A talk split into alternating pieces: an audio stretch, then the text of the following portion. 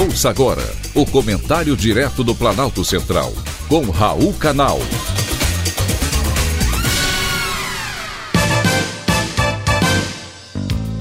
Queridos ouvintes e atentos escutantes, assunto de hoje: reforma tributária. Ainda estamos no meio do ano, mas já podemos considerá-lo encerrado no nosso parlamento. Pouco ou nada de importante deverá ser votado até o final do ano. A mais esperada proposta da reforma tributária continua estagnada em discussões corporativas há mais de 20 anos. Hoje, o sistema tributário brasileiro é um dos principais obstáculos ao nosso desenvolvimento. Atrapalha empresas, encarece a força de trabalho, inibe investimentos. No Congresso, já passaram inúmeras propostas para reduzir a carga tributária de empresários e também de cidadãos.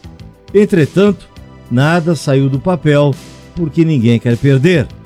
Agora, a Câmara dos Deputados decidiu dar um sopro de alívio aos contribuintes.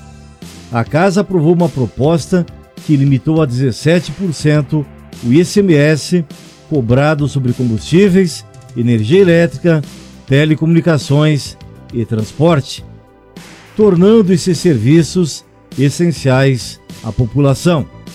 Os governos estaduais, todavia, reclamaram, alegam que será uma quebradeira geral, mas na verdade estão com os cofres cheios.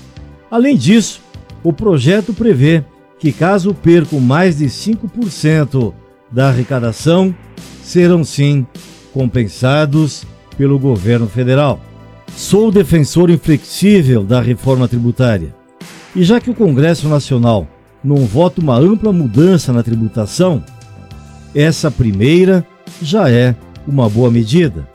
Esperamos que o próximo Congresso consiga colocar em pauta as duas reformas que vão sim organizar o Brasil, a tributária e também a administrativa.